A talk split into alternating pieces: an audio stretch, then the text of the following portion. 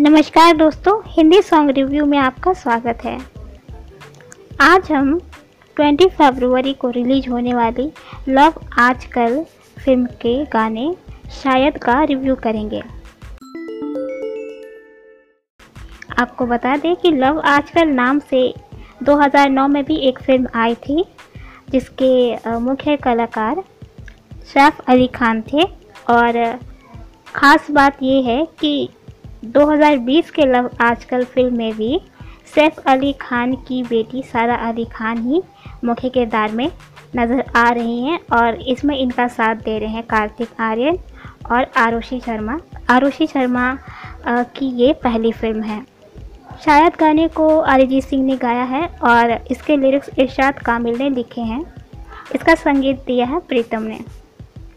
चलिए शुरू करते हैं आज का रिव्यू। सबसे पहले शुरुआत करते हैं गाने के लिरिक्स के साथ।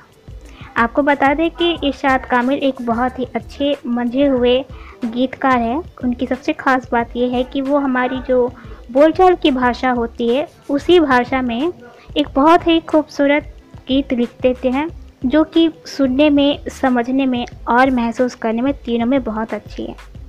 इस गाने की जो सबसे खूबसूरत लाइन है, वो है, ना चाहिए कुछ तुमसे ज़्यादा। तुमसे कम नहीं।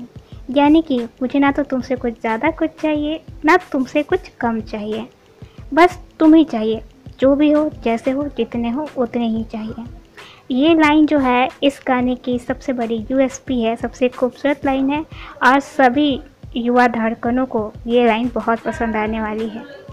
गाने में प्यार के भाव बहुत अच्छी तरीके से प्रकट किए गए हैं। समर्पण का भाव है। और एक खुशी की भावना है, जो कि बहुत अच्छी लगती है।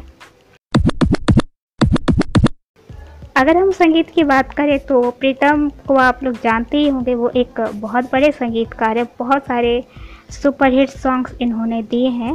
और लव आजकल 2009 में भी प्रीतम का ही संगीत था। उस फ़िल्म के सारे गाने सुपरहिट हुए थे। और ऐसा ही इस फ़िल्म के साथ भी लगता है कि इस फ़िल्म के भी सारे गाने सुपरहिट होंगे। अभी तक इस फ़िल्म के जितने गाने आए हैं, सभी बहुत अच्छे रहे हैं। इसमें से ये गाना भी बहुत अच्छा है। संगीत बहुत अच्छा है स्लो है सॉफ्ट है, दिल को छूने वाला है और गाने के सभी भावों को प्रकट करने में सक्षम है। गाने के फिल्मांकन की अगर हम बात करें तो इस गाने का ओरिजिनल वीडियो फ़िलहाल तो नहीं आया है, लेकिन जो भी छुट पुट सीन हमें नज़र आते हैं फ़िल्म के, इस गाने के, वो बहुत मज़ेदार हैं। कार्तिक आर्यन अपने अभिनय से सारे फुटेज ले जाते हैं, सारी तारीफ़ें ले जाते हैं।